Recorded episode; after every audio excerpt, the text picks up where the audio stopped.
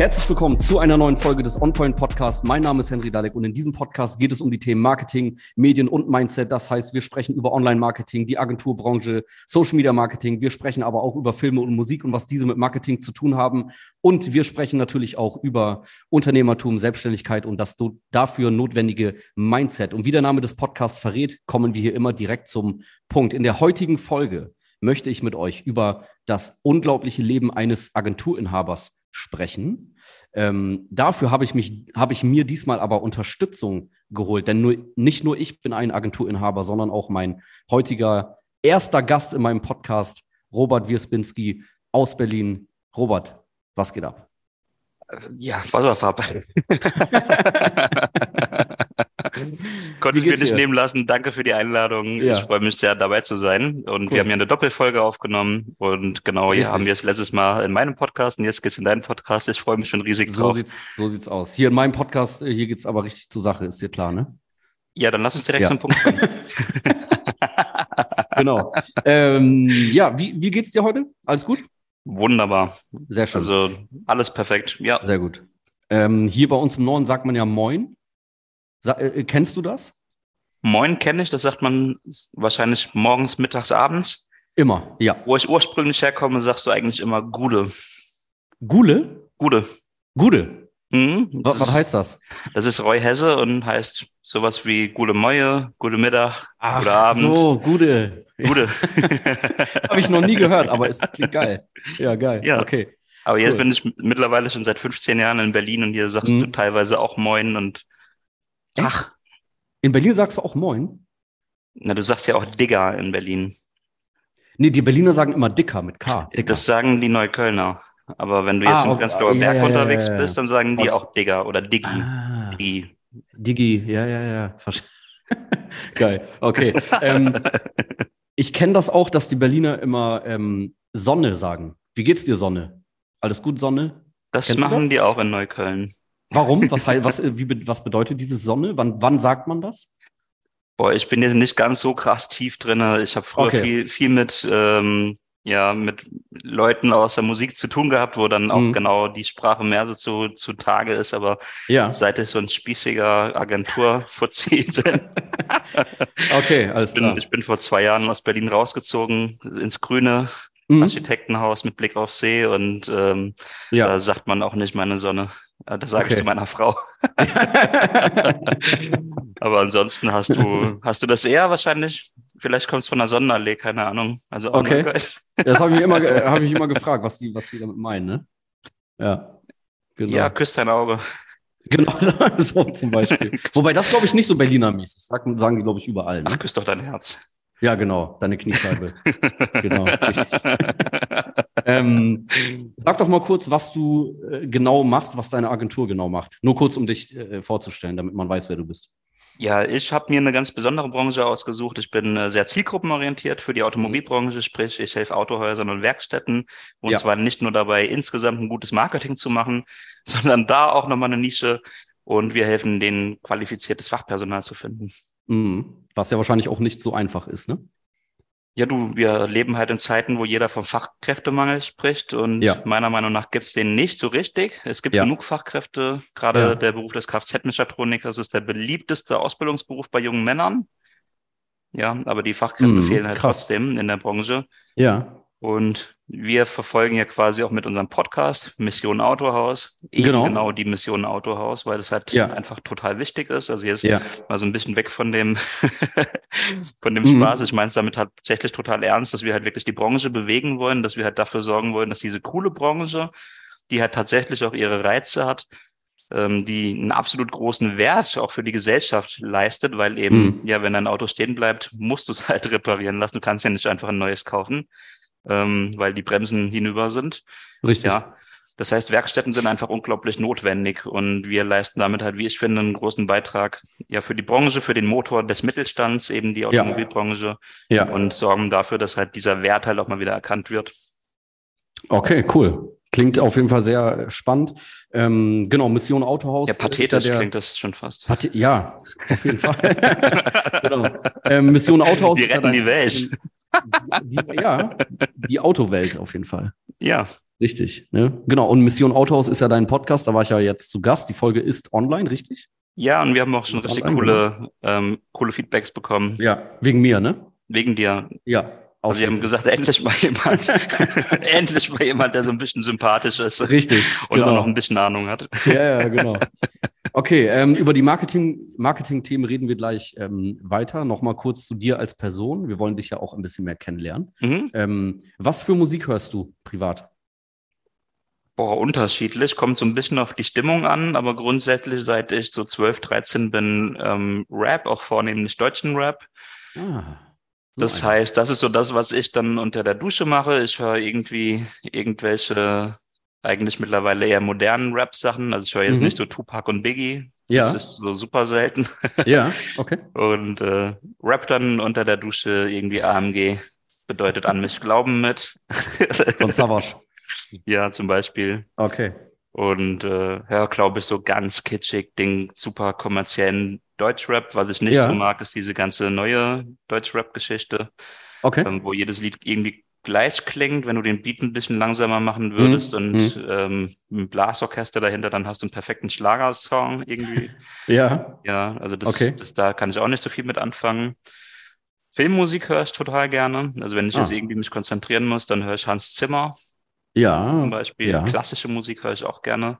Okay. Wenn ich jetzt irgendwie wirklich abschalten muss und im Auto sitze nach Hause, dann ja. läuft da schon mal irgendwie, ja, irgendeine, irgendeine Symphonie. Ich bin da jetzt auch kein Experte, aber dann mm, läuft schon mal mm. irgendwas Klassisches im Tesla und. Ja. ja. Okay. Äh, wa- was für Künstler hörst du dann so aus dem äh, Hip-Hop-Rap-Bereich? Boah, ich höre zum Beispiel ähm, extrem gerne Flair. Das tut mir manchmal selber weh, wenn ich das so sage, weil ich mir manchmal Interviews angucke oder, oder Songtexte von ihm mal genauer höre. Aber es ist halt irgendwie... Ey, du bist der einzige Mensch, den ich kenne, der sagt, dass er Flair hört, außer ja, mir, das, außer, das, außer ich.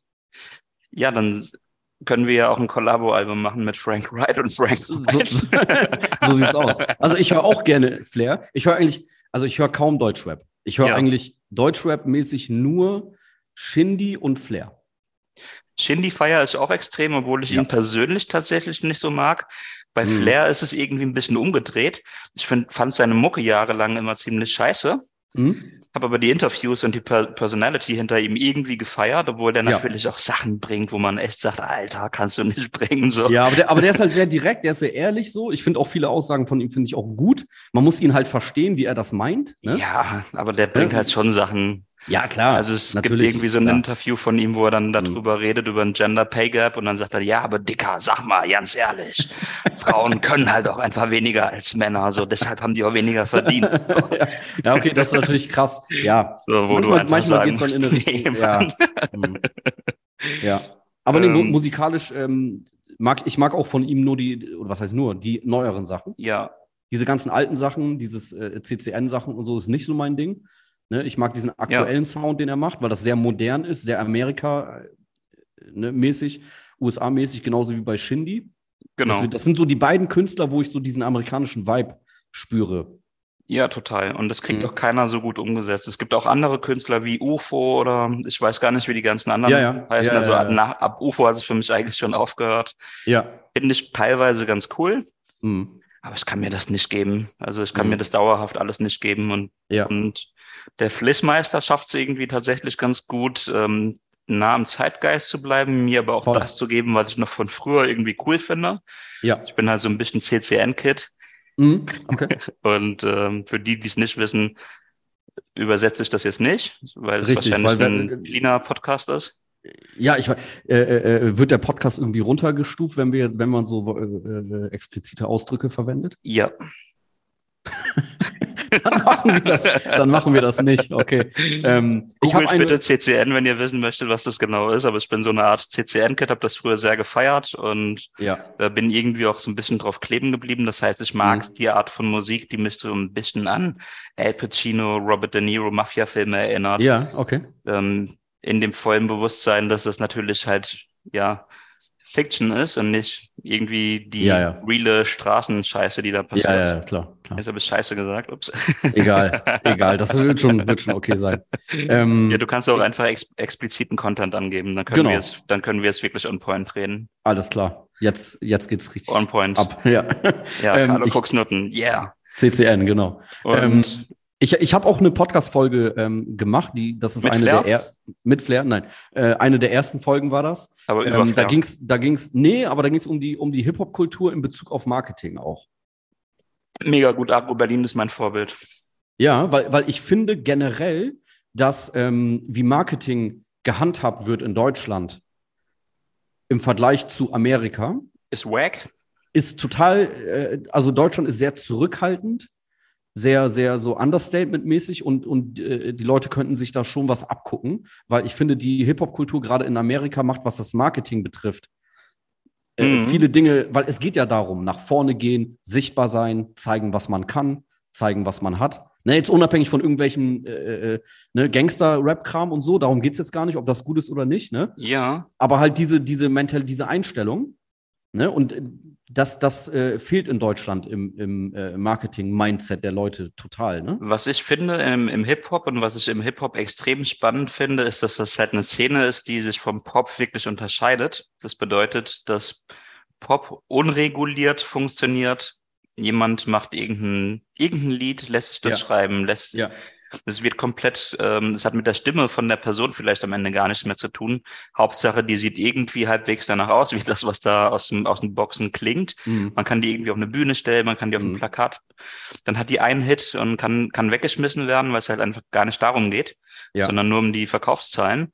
Und Hip-Hop scheißt ja so ein Stück weit einfach auch auf die Verkaufszahlen und sagt, es gibt halt einfach Tracks, Die, die sind leg- legendär mhm. und du kannst ja einfach deinen Ruf ähm, erarbeiten. Zum Beispiel M C Boogie, den kennst du vielleicht auch. Kenn ich auch, klar. Das ist mhm. keiner, der irgendwie ein krasser Rapper ist. Also die Skills, mhm. die sind nicht besonders phänomenal, sage ich mal so. Richtig. Aber der macht das jetzt gefühlt seit dreißig Jahren, also seit den neunzigern macht er das auf jeden Fall. Mhm. Und ähm, der hat der hat die Street Credibility, weil er einfach schon mit jedem Rapper, mit dem er halt irgendwie mal einen Song machen wollte, hat er einen Song schon gemacht. Mhm. Und der macht das einfach konsequent, der fährt seinen Film, der ist schon authentisch, vielleicht auch ein bisschen autistisch, das weiß ich nicht. Ich glaube, der ist vieles. Ich weiß nicht, ob er ähm, irgendwas anderes kann. Aber ich finde den Straßenrap. Ich, ich finde ich find den aber nicht gut. Und nur weil nee, jemand was lange macht, jemand, nur weil jemand was lange macht oder kredibil ist, ja. heißt es nicht, dass er gut ist und dadurch halt irgendwie. Er ja, kann halt auch nichts anderes. Also ein M C Boogie könnte jetzt nicht irgendwie ja. sagen, so, ich mache jetzt irgendein Trap-Album oder so. Das könnte er jetzt einfach ja, von ja, seinem Skillset ja. her auch gar nicht. Ja. Was ich an ihm extrem cool finde, ich finde ihn rap-technisch, wie gesagt, ich könnte mir kein Album vom, von ihm anhören. Mhm. Und es gibt so ein, zwei Songs, die finde ich von ihm gar nicht so schlecht, aber so mhm. insgesamt ist das nicht meine Mucke. Ich finde allerdings, dass in dieser Szene, in der Hip-Hop-Szene, das so krass ist, dass halt auch jemand wie ein M C Boogie, dass wir uns überhaupt gerade über den unterhalten, ja. das zeigt halt Folgendes, dass eine Szene, die sich selber halt irgendwo immer wieder ähm, ja, bestätigt auch. Das ja. heißt, wenn du halt in der in der Szene ja angenommen wirst, mhm. wenn du dich in der Szene beweist, dann kannst du halt auch einen Namen haben. So im Pop yeah, kann das ab, jeder absolut. machen. Crowd zum Beispiel ist für mich so ein Beispiel für, für Pop-Rap. Mhm. Das ist halt ein kleiner, cooler Junge, Carlo, der irgendwie in seinem Keller sitzt in Stuttgart, ja. ein Album schreibt, sofort auf die Eins geht, zwei Jahre später mit seinem zweiten Album direkt auch ein M T V Unplugged macht und sonst was. Mhm. Das hat halt Hip-Hop total verwaschen. Das hat ja mit Hip-Hop gar nichts zu tun. Also ich bin jetzt nicht so ein Hip-Hop-Polizist. Das ja, ja, absolut, absolut. Aber um die... Aber um das die ist halt äh, Um die, um die Verbindung zum Marketing nochmal zu nehmen. Ähm, in, in Amerika ist es ja auch viel mehr so, dass die Künstler mit den mit Marken zusammen Kollaborationen machen. Ja. Ne? Dass dieser Vibe genommen wird.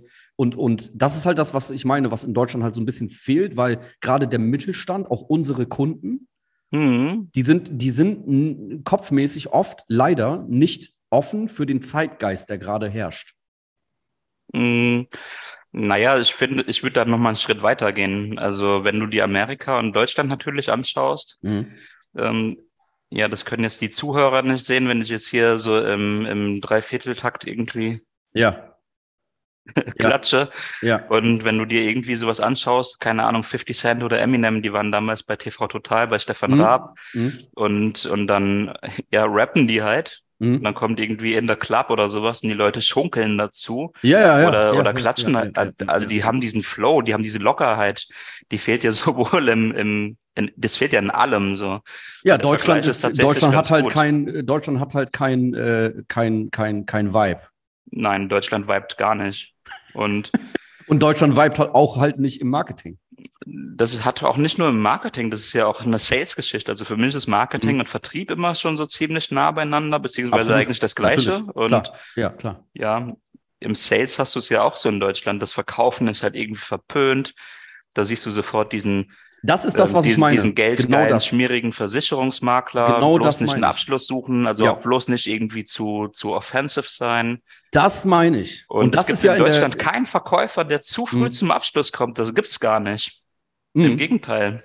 Ja. So oft wird, also ich bin zum Beispiel jemand, meine Frau regt sich manchmal drüber auf, weil ich Geld mhm. für irgendwelche Sachen ausgebe, die ich gar mhm. nicht brauche, mhm. aber weil ich den Verkäufer belohnen will, der es einfach gut gemacht hat. Ja, ja, ja. So, voll, also voll, ich schaue mir das voll. gerne an, wenn ja. Leute mir was verkaufen wollen, weil ich Verkauf auch liebe, weil ich Marketing liebe, ja. eine gute Präsentation sehr, sehr wertschätze. Und das Und ist genau das, was ich, was ich meine. Das ist das, was ich meine, ne? Auch dieses, ähm, ja, dieses Offensein einfach dafür für Verkauf, ja. aber in beide Richtungen, ne? Weil, ey, jeder, jeder Inhaber eines Geschäfts, unsere Kunden jetzt aus dem Mittelstand, die hm. freuen sich, wenn der Kunde zu denen kommt und etwas kauft. Ja, also klar. Jeder will was verkaufen, aber wenn dann ein Verkäufer zu denen kommt, sind die nicht offen dafür, dass ihnen etwas verkauft wird. Und das, das wird ja auch viel zu komplex gemacht. Also die Leute denken mhm. immer, dass Verkaufen halt auch sonst was wäre. Ich nehme, ich versuche es immer so einfach wie möglich zu gestalten. Wenn ich Mitarbeiter ausbilde ja. im Vertrieb, ja. dann sage ich denen Zusatzverkäufe oder ein Upsell-Call oder Cross-Sell oder bla bla bla. Ja. Ja. Ich sage denen immer, stell dir vor, du bist ein Kellner im Restaurant.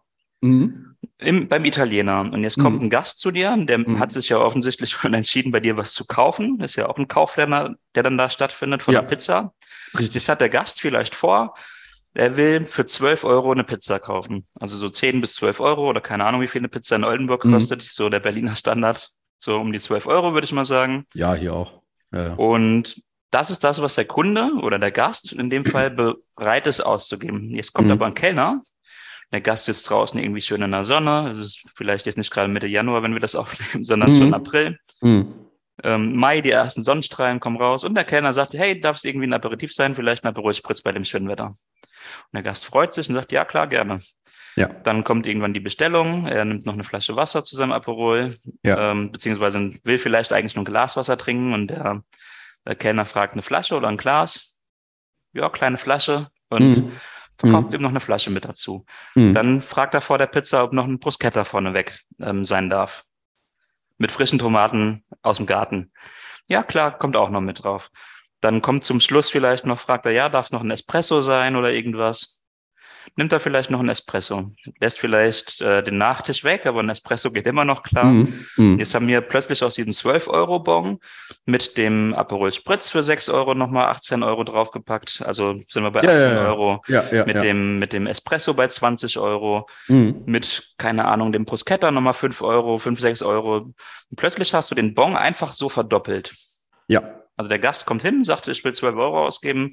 Ja. Und dann gibt er plötzlich fünfundzwanzig, dreißig Euro aus. Ja. Trinkgeld.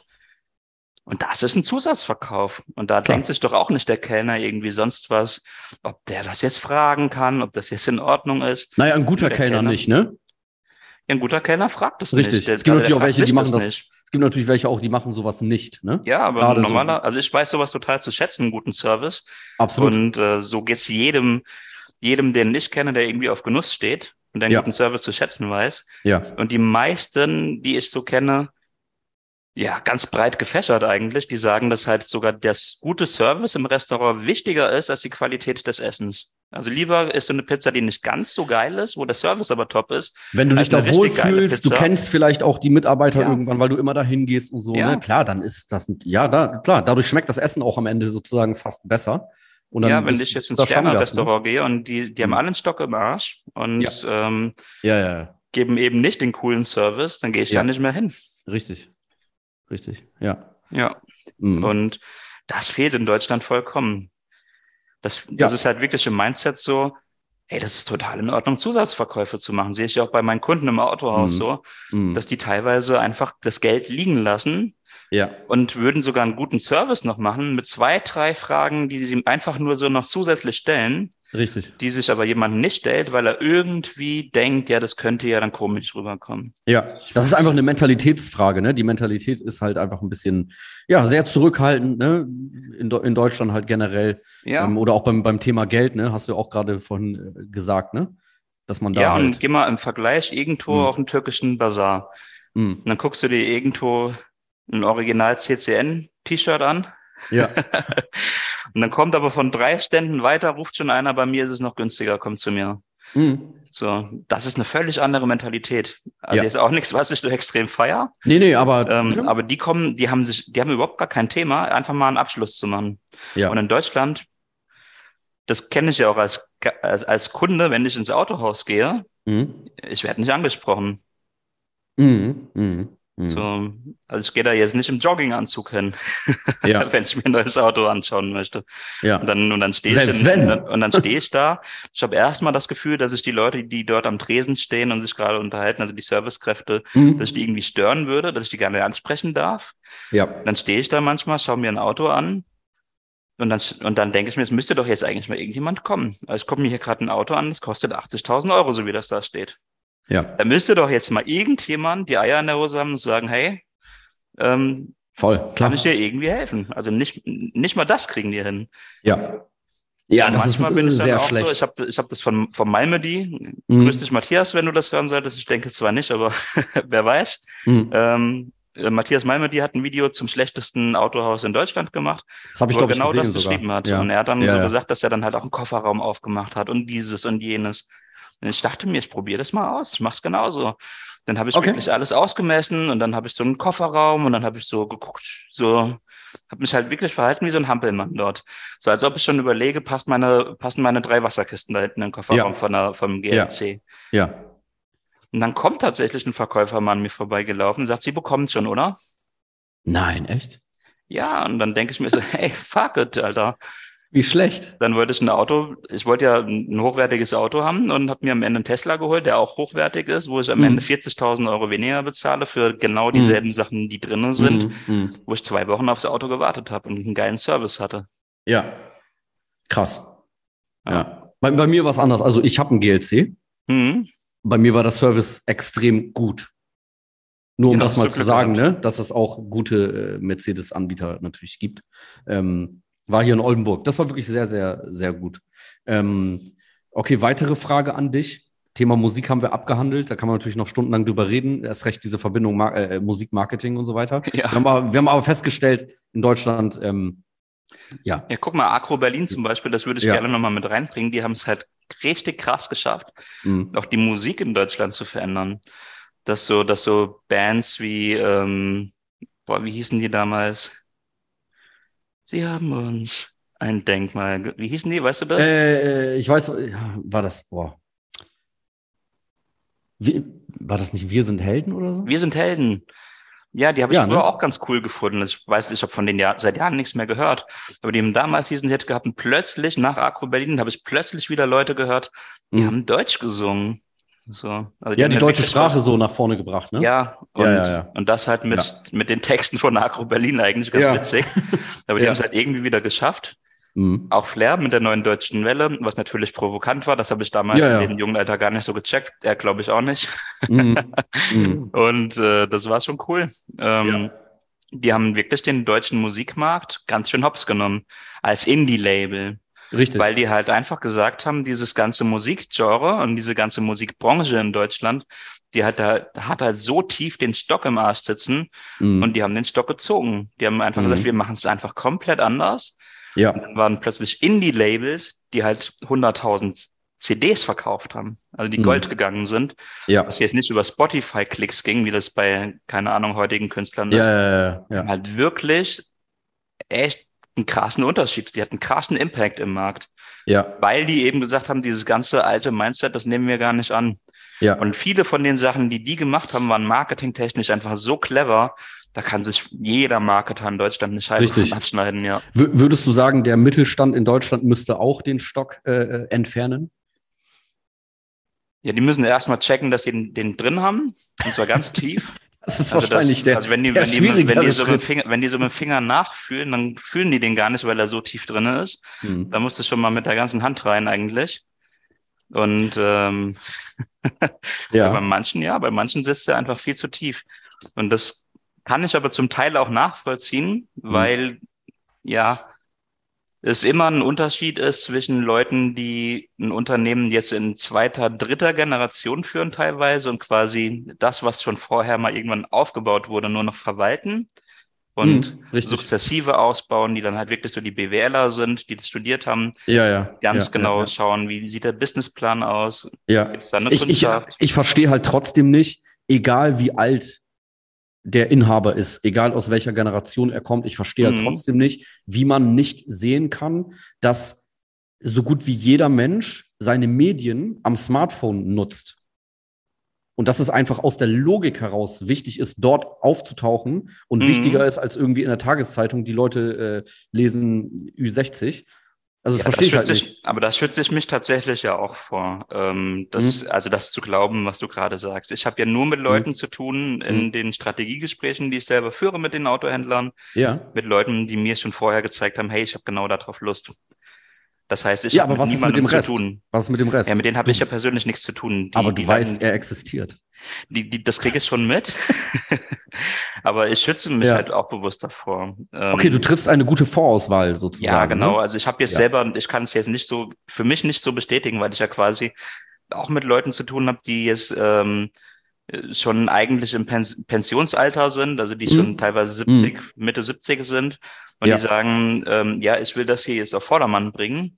Ja. Also ich habe ja nur mit Leuten zu tun, die auch alt sind und sagen, ich ja, merke, ja. ich habe einen aber, Stock, den aber der, Gro- der Großteil der mittelständischen Unternehmen in Deutschland, wenn du die alle anguckst, ja, die blende ich ja würde, aus. Dann würde, dann, ja, ja, klar, aber dann würde ich auf definitiv sagen, ähm, es gibt mehr davon, die digital nicht gut aufgestellt sind, als die, die gut aufgestellt sind. Ja, hier ist jetzt auch nochmal die Frage, wollen die Leute, mhm. also welche Ziele verfolgen die Leute? Und es ist meine Erfahrung, dass halt viele ja auch dann nur auf Social Media unterwegs sind, weil es halt alle machen. Das mhm. heißt, die verfolgen ja gar kein Ziel damit. Das heißt, die haben zwar ein okay, Instagram-Profil, klar. die haben ein Facebook-Profil, ja, ja, ja. das wird stiefmütterlich ja, ja, ja, betreut, das macht der Azubi, das macht irgendwie der ähm, genau. die, die Frau vom Verkäufer, die ja, und genau das ist mal der mit Punkt, Marketing ne? gemacht hat. Weil ob, ob jemand jetzt einen Auftritt hat, den er nicht wirklich ja. aktiv nutzt oder ob er gar keinen hat, ähm, er, er, er, er versteht nicht, dass es wichtig ist. Richtig, richtig. Und das verstehe ich halt nicht, wie das sein kann. Ein Stück weit, also jetzt mal so aus der Automobilbranche gesprochen, mhm. gerade wenn wir jetzt mehr, mehr im Premium-Markt, eigentlich in allen Bereichen, ja. ähm, auch wenn du dir das Handwerk anschaust, also ja. die haben genug Nachfrage, die haben ja kein Thema mit Nachfrage. Ja, es tut wahrscheinlich noch nicht genug weh, ne? Ja, im, im Gegenteil, also die wehren sich ja aktiv gegen Aufträge teilweise. Naja, aber wenn ich, wenn ich jetzt denke, ah, okay, also ich fahre jetzt einen Mercedes, und wenn ich an Mercedes denke, dann denke ich nicht an ein Unternehmen, was irgendwie rückständ- rückständisch ist oder irgendwie oldschool ist oder so. Ich habe ein, ein hochwertiges Branding im Kopf, weil die Correct. auch online auftauchen, weil die, ne, weil, weil die schon auftauchen, ja. Genau, genau. Ja, richtig. Ja, Mercedes hat allerdings zum Beispiel auch, glaube ich, die G-Klasse komplett eingestellt.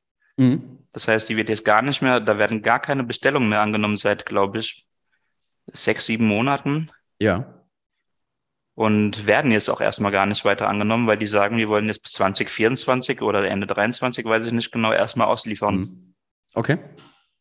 Da, die Nachfrage ist da. Also, wenn ja, du, aber wenn wie, du aber, eine ja, G-Klasse klar, aber möchtest. Auch, aber die machen es auch gut. Ja, natürlich machen die es gut, aber die, die haben halt nicht so, also für die ist der Pain ja nicht so da.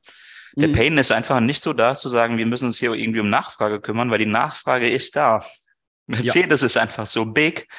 Aber wenn du jetzt zum Beispiel ein Autohaus bist, das auch gerne Mercedes verkaufen möchte, zum Beispiel ein Gebrauchtwagenhändler, der sagt, ja. ähm, ich habe hier irgendwie die ganze Zeit irgendwelchen, keine Ahnung, mal einen alten Insignia hier stehen oder was weiß mhm. ich was. Ähm, mhm. Ja, einfach irgendwelche Schrottlauben, die er dann irgendwie wieder aufwertet und auf den Hof stellt, für, damit er ein bisschen Marge mitmacht. Da ist jetzt zum Beispiel ein Gebrauchtwagenhändler auch gefragt, dass er sagt, okay, ich kann mir hier hochwertigere Fahrzeuge hinstellen, damit ich auch andere Kunden anziehe, die auch andere Gehälter haben. Ja. Auch da ist Marketing natürlich extrem wichtig.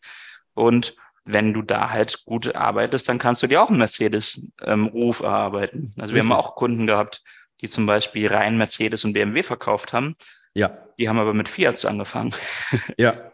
Ja. Weiß nicht, also bei und, mir im Kosmos so, beim, also wer, wer nicht online irgendwie aktiv ist, der taucht bei mir gar nicht mehr auf. Ja, genau. So, ne? Und bei denen gesagt, ist es allerdings so ein bisschen was anderes, weil wenn mh. du jetzt zum Beispiel sagst, ich möchte gerne mich mit dieser Marke mh. auch irgendwo rühmen, mh. obwohl du jetzt gar kein ja direktes Mercedes-Autohaus bist, auch kein Vertragspartner bist mit denen, ja. Ja. Dann profitierst du ja trotzdem davon, wenn du sagst, hey, mein Bestand, der ist nur aus Mercedes bestehend. Na klar, du profitierst von der Marke äh, Mercedes halt, ne? Korrekt, aber Richtig. genau da hast du halt auch ganz häufig wieder den Punkt, dass du Leute hast, die, also Kunden hast, mhm. die klicken vielleicht auf eine Werbeanzeige von dir, erwarten, mhm. dass sie jetzt bei Mercedes rauskommen. Mhm. Wenn du dann halt ein Hinterhofhändler in Neukölln bist oder mhm. ja irgendeinen Schotterplatz in Oldenburg betreibst, ja. ja, dann drehen die halt wieder um, weil die sagen, nee, ich habe mir hier was ganz klar, anderes vorgestellt. Klar. Aber auch Mercedes oder Nike oder Apple oder was weiß ich, also auch große Marken, ähm, also auch die oder gerade die geben ja extrem viel Geld für Marketing aus. Ja. So, und jetzt könnte man ja sagen, ey, wieso machen die das? Die kennt doch jeder. Ja, der Grund ist ja relativ einfach. Warum macht McDonald's das? Genau, warum? Ja, warum macht McDonald's das? Was denkst du? Wenn du jetzt, du kennst ja den Facebook-Werbeanzeigenmanager genauso gut mhm. wie ich. Mhm. Ähm, also jetzt gar, jetzt was gar nicht für, so was für eine Werbeanzeige würde McDonald's mhm. schalten? Also welche, welches Kampagnenziel? Äh, kommt drauf an, was die erreichen wollen, ne? Was das Ziel ist. Na, was denkst du denn? Bekanntheit, Reichweite. Ja, einfach nur Bekanntheit und Reichweite. Klar, klar. Genau, aber worauf, ich, worauf ich, einfach nur gesehen. aber worauf ich hinaus will, ist, ähm, weil es gibt ja genug Unternehmen, große, kleine, die sagen, ey, brauche ich nicht, hab genug Kunden. So, aber wenn das so wäre, dann müssten ja Riesenunternehmen wie Cola, Nike, Mercedes auch keine Werbung machen. Die haben auch genug Kunden, hast du und gerade gen- selber und erklärt. Genau das ist, und genau das ist eben nicht der Fall, weil ein McDonald's oder ein mhm. Starbucks oder eine Cola, stell dir vor, du machst irgendwie eine Reise, äh, du willst, was weiß ich, irgendwo nach Italien fliegen, jetzt vielleicht nicht nach Mailand, sondern landest irgendwo in Brindisi oder sonst wo an einem kleineren mhm. Flughafen. Mhm. Und dann musst du eine Stunde warten, vom Flughafen mhm. irgendwie abgeholt, weil das Taxi nicht kommt. Ja, und dann gibt's da jetzt irgendwie ein paar ja regionale Bäckereien oder was es halt irgendwie so am Flughafen gibt und es gibt ein McDonald's. Ja. Oder ein Starbucks-Kaffee. Ja, ja. Dann gibt es jetzt mit Sicherheit einige Leute, die aufschreien und sagen, nein, in, in Italien kannst du ja keinen Starbucks-Kaffee äh, trinken, mm, mm. weil das ja das Land des Kaffees, wo es Espresso yeah. gibt und keine Ahnung was. Yeah. Doch, die meisten Leute gehen einfach zu Starbucks, weil die da genau wissen, was die für zwei Euro fünfundachtzig für einen Venti Latte Macchiato kriegen. Genau, weil, weil das Markenerlebnis, sage ich mal, bekannt ist und im Kopf schon drin ist. Das Markenerlebnis ist schon da und McDonald's macht es jetzt zum Beispiel sehr, sehr clever, dass die Werbung halt nicht da anfängt, wo wir Erwachsenen quasi oben drauf schauen hinterm Tresen, was mhm. da für leckere Burger sind, ja. sondern vor dem Tresen, da sind Bilder von Happy Meals auf Kinderaugenhöhe. Ja. Und das ging dir wahrscheinlich genauso wie mir, dass ich mit meinem Vater oder mit ja älteren Leuten irgendwie mhm. mit meinen Eltern zu McDonald's mhm. gegangen bin. Und immer dieses Happy Meal hatte und irgendwann war mal dieser Zeitpunkt gekommen, wo ich das erste Mal ein Big Mac essen durfte. Ja, ja, klar. Und das war was ja. ganz Besonderes irgendwie. Ja. Und natürlich schmecken die mit jedem vergleichbaren Burger scheiße. Mhm. Also keiner kann mir sagen, dass McDonald's gut schmeckt. So, du kannst genauso die Verpackung draußen essen und die drumherum ist, ja. weil die genauso schmeckt wie der Inhalt. Ja, richtig. Aber trotzdem erwische ich mich auch dabei, dass ich an einer, bei, bei einer langen Autofahrt bei McDonald's halte, mhm. weil ich weiß, mhm. was ich kriege. Genau, aber der, der Punkt, aber der Punkt ist immer noch, genau, aber diese Omnipräsenz. Es taucht immer der, wieder der, auf. Der Punkt ist immer noch, wenn jetzt ein Unternehmer zu dir sagt, ich habe genug Kunden, brauche keine Werbung. So, warum ist das falsch? Weil, wie gesagt, dann müssten ja Unternehmen wie McDonald's, Nike und so weiter auch nie Werbung machen. Die haben ja genug Kunden. Ja, die haben es ja verstanden, dass die einfach omnipräsent sein müssen. Das hat genau dieses Unternehmen, dieser mhm. Handwerker oder mhm. ja, dieser, keine Ahnung, Klamottenladen, was auch immer, hat ja. dann eben nicht verstanden, dass er einfach immer verfügbar sein muss. Wir Menschen gerade, gerade jetzt so die letzten, ich weiß gar nicht, drei, vier Jahre wahrscheinlich nochmal. Ja. Seit so Amazon Prime auch nochmal so krass geworden ist. Ja. Du bestellst dir was, du hast es morgen. Manchmal habe ich sogar noch am selben Tag. Ich habe manchmal Same-Day-Delivery. Richtig. Äh, wenn ich morgens was bestelle, irgendwie, keine Ahnung, um fünf oder so, wenn ich früh aufstehe, mhm. dann habe ich das manchmal am selben mhm. Abend noch vor meiner Haustüre liegen, wenn ich nach Hause komme. Ja. Und wir sind das so gewohnt, wir sind das total gewohnt, dass wir online sind, dass wir alles bestellen können, dass wir ähm, alles sofort verfügbar haben mhm. und eigentlich alles nur einen Klick weit entfernt ist. Und ja. diese Verfügbarkeit, die musst du eigentlich überall haben. Das heißt, wenn wenn jemand gerade zum Beispiel auf Google ist und sagt Handwerker Oldenburg, mhm. ähm, beziehungsweise Fliesenleger Oldenburg oder sonst irgendwas googelt, dann musst du einfach erscheinen, weil wenn du irgendwo auf Seite drei bist oder so, dann findet der dich nicht. Ja. Und der sucht ja nicht gezielt nach dir. Der sucht ja gezielt nach seinem, nach einer Lösung für sein Problem. Gut, aber selbst wenn er, wenn er jetzt Stammkunde ist, dich bereits kennt, wo, wo, also worauf ich hinaus wollte, ja, ist... Ja, aber auch dann ähm, geht er vielleicht woanders hin, weil er da einfach mehr bombardiert wird. Äh, absolut, und, weil und die Aufmerksamkeit halt abge- abgegriffen wird, richtig. Aber worauf, worauf ich hinaus wollte, ist, ähm, wenn jetzt ein Unternehmen sagt, ey, ich brauche keine Werbung, ich habe genug Kunden, und dann sagt man, okay, wieso machen dann große Unternehmen wie Cola, Nike und so weiter Werbung? Das Ding ist ja, ähm, Cola zum Beispiel, wenn die jetzt aufhören würden, Werbung zu machen, in die Sichtbarkeit zu gehen, dann würden die noch jahrelang von ihrer Marke profitieren, die sie aufgebaut haben. Ne? Also mhm. Cola hat natürlich eine stärke, stärkere Marke aufgebaut als ein kleiner Laden um die Ecke. Fritz Aber Cola. Selbst bei Cola wird es irgendwann... Ähm, da auch weg sein. Es wird Jahre dauern bei denen, aber es wird nicht so lange. Es gab, glaube ich, mal den Fall, dass McDonald's irgendwann mal gesagt hatte, mhm. ähm, dass die ihre Werbung einstellen. Ich weiß gar nicht, ob es McDonald's war und dann Burger King irgendwie krass Marktanteile ja. erobert hat ja. oder ob es Cola und Pepsi gewesen sind, bin ich mir nicht sicher. Ähm, ja. Muss ich nochmal recherchieren. Aber wa- was ich meine ist... Aber also das bricht die, schon ein. Also das die, die bricht Sichtbarkeit, definitiv die ein. Geht, genau, die Sichtbarkeit, die Wirkung der Marke, die geht ja mit der Zeit langsam, langsam, langsam immer weiter nach unten. Und du verschwindest dann wieder. Und deswegen musst du ja konstant da sein, die ganze ja. Zeit. Und wenn jetzt ein Unternehmen sagt, ey, ich habe genug Kunden, seit dreißig Jahren habe ich Stammkunden. Mag sein, ist auch so. Aber diese Stammkunden irgendwann, bei manchen dauert das länger, bei manchen ja. geht es schneller, sind die weg und die dann nachkommen sollen, die kriegst du Stand jetzt digital nur. Ja. Die musst und du dann, online gewinnen. Und, und du kannst, und das, und das verstehen halt auch viele gar nicht, wenn du jetzt so ein Unternehmen bist, das vielleicht in dritter Generation kein McDonald's ähm, Weltruhm hat oder ähnliches, ja. du kannst es halt trotzdem schaffen, auch dieses eingeschlafene ja, Markenbild, das du vielleicht gar nicht in Erwägung ziehst, dass du es überhaupt hast, auch ja. das kannst du wieder stärken durch ein Rebranding zum Beispiel. Ganz, Auf jeden Fall. Ganz spannend finde ich, du hast ja Club-Erfahrung, mhm. ähm, welchen Kräuterschnaps trinken junge Leute in Clubs? Jägermeister. Ja, hätte das vor dreißig Jahren, also in den neunzigern jemand mal erzählt, dass Jägermeister der Drink ist, den junge mhm. Leute im Club trinken, mhm. da hätte einen jeder für verrückt erklärt. Weil ja. Jägermeister war ein eingestaubtes Altherrengetränk, was man irgendwie im Schützenverein getrunken hat. Stimmt. Ähm, nach einem mhm. fetten Essen. Mhm. Und das wurde einfach durch Marketing gerettet. Dass man ja. gesagt hat, hier, wir kommen jetzt mit diesem Hirsch, der irgendwie in der Fernsehwerbung war, Ständerung ja, ja, ja. ganz grob. Ja. Und dann sind die losgefahren, haben sich also vor Jägermeister- den Clubs alles verteilt. Genau, Jägermeister haben oft, als ich noch als Veranstalter tätig war, habe hab ich oft mit Jägermeister Kooperation gemacht, dass die ja. zu meinen Events gekommen sind und die waren einfach präsent, haben einen Stand aufgebaut, haben ihre ja. Drinks verschenkt, haben so coole Ketten mit Jägermeister-Logo verschenkt und Sonnenbrillen und so, damit die Leute das lustig finden. Ja. Einfach nur da sein. Es ist ne? nicht mehr wegzudenken, Jägermeister. Und sind ja. die heute noch in den Clubs und verschenken lustige Sonnenbrillen? Weiß ich nicht. Ich gehe nicht mehr in Clubs. Ich weiß es auch nicht. Ich glaube nicht. Ich hab's, also wenn ich mal feiern gehe, ja. sehe ich die nicht mehr. Aber die Leute ja. trinken trotzdem Jägermeister. Ja, klar. Also, die sind da, die vor, sind da noch. Auch die das vor zehn, fünfzehn Jahren, als das losging, gar nicht mitbekommen haben, dass da gerade ein Wechsel stattfindet. Ja. Für die ist das jetzt wieder normal, dass man Jägermeister trinkt.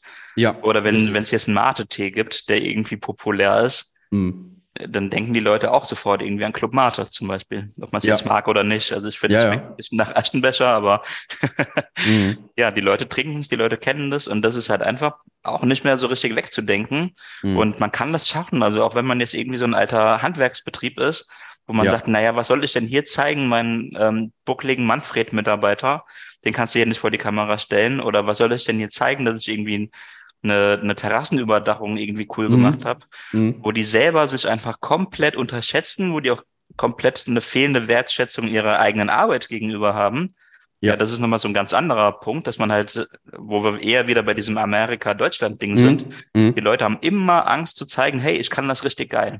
So. Ja, voll, voll. Wenn ich Terrassenüberdachung ja. machen würde, dann wäre mein Anspruch, die geilsten Terrassenüberdachungen in der ganzen Region zu machen. Wenn da Klar. Leute drunter sitzen und irgendwie ein Barbecue machen mit ihren Nachbarn, ja. Ja. dass die Nachbarn da hochgucken und sagen, boah, geil, wo hast du denn das machen lassen? Mhm. Mhm.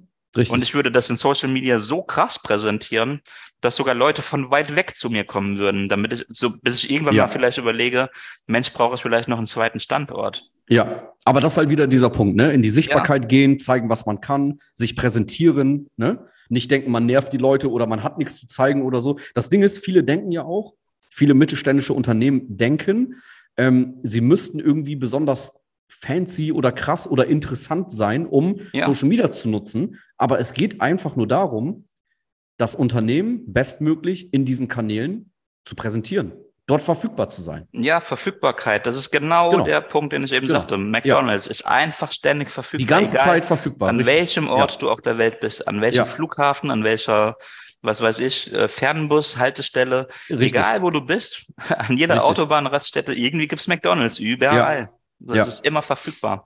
Ja. Und das hat McDonald's verstanden. Und das hat genau der Mittelstand, der zu klein denkt, nicht mhm. verstanden. Dass mhm. er eben denkt, naja, wenn jemand das guckt, dann, wenn jemand eine Terrassenüberdachung braucht, dann guckt er schon in die gelben Seiten, da bin ich ja drin.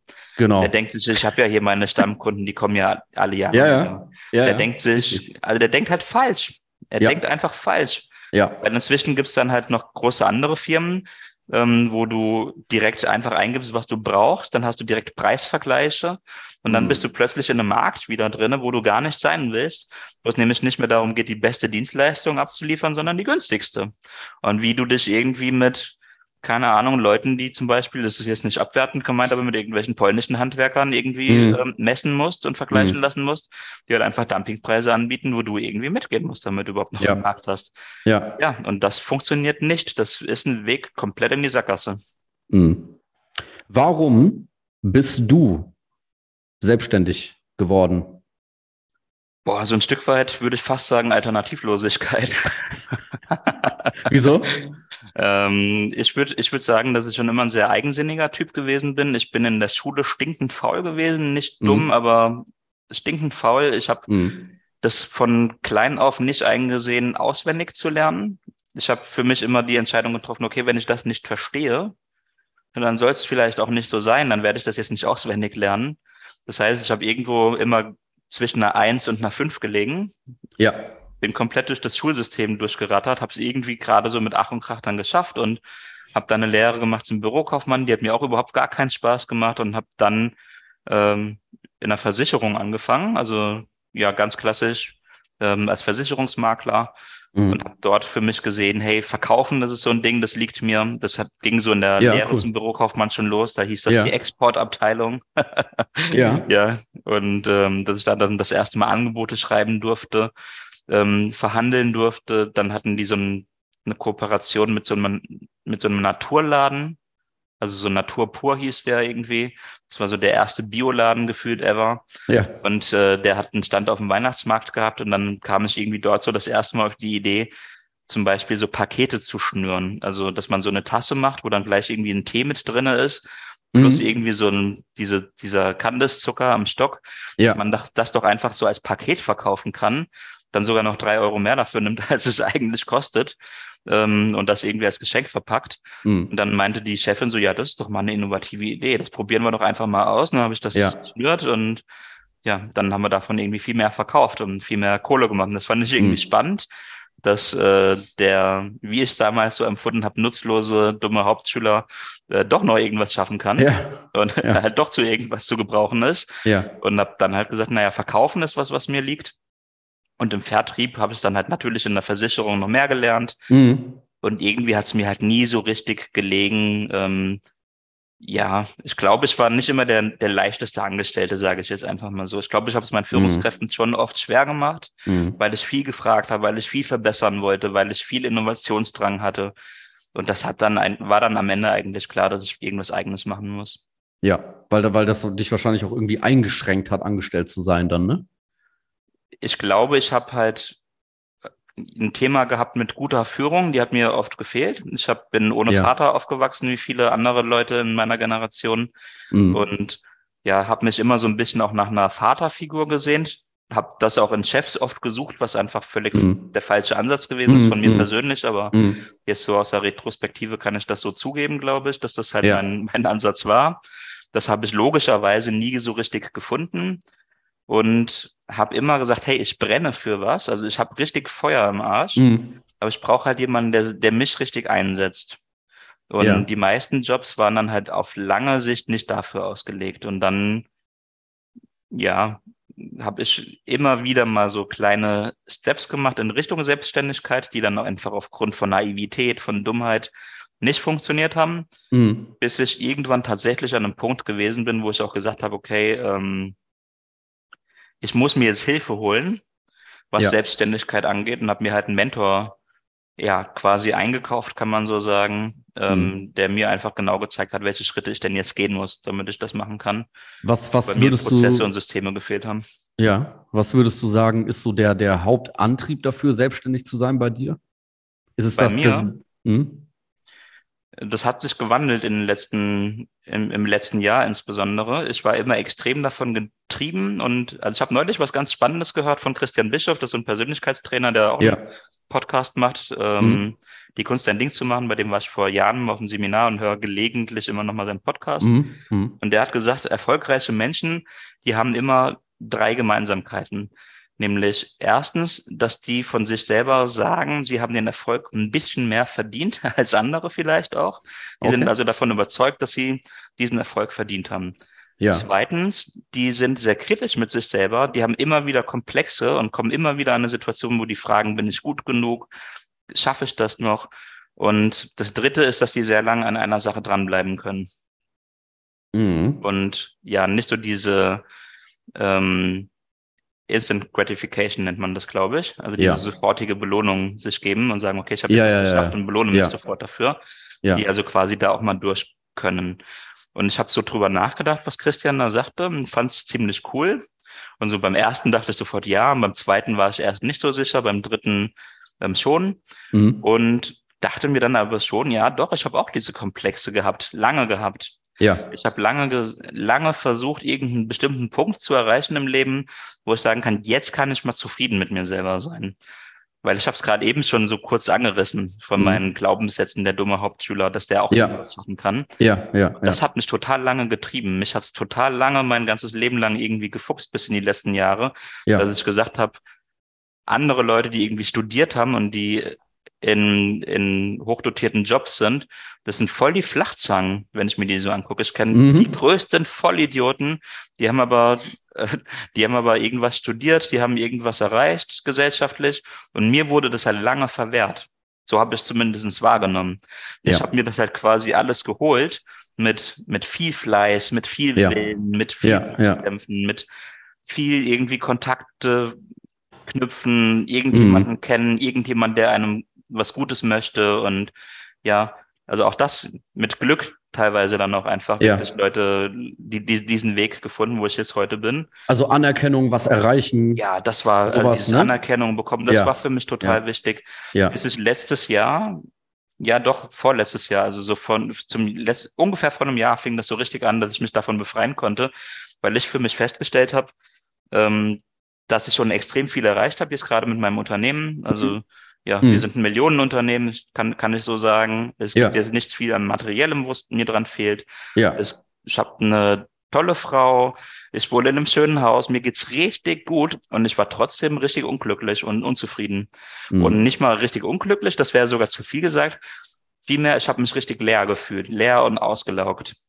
Ja. So kraftlos. Jetzt nicht depressiv und nicht Burnout, das will ich alles äh, nochmal in eine ganz andere Ecke hm. schieben. Hm. Aber ich habe so richtig gemerkt, dass egal, was ich mir jetzt noch für Ziele setze, mhm. dieses mehr erreichen, das mhm. gibt mir jetzt gar nicht mehr Erfüllung und Zufriedenheit. Ja. Das hat sich so ein bisschen gewandelt, weil ich jetzt mittlerweile Dinge mal annehmen kann und sagen kann, ich mache das jetzt wirklich aus einem höheren Zweck irgendwo. Also soll ich jetzt ja. nicht zu kitschig klingen. Ja. Aber ich habe halt wirklich erkannt, was ich dafür einen Mehrwert liefere, liefere, was meine Kunden für einen Vorteil davon haben, was die Bewerber, die ich liefere, für einen Vorteil haben, weil die wirklich zu besseren Arbeitgebern kommen als vorher.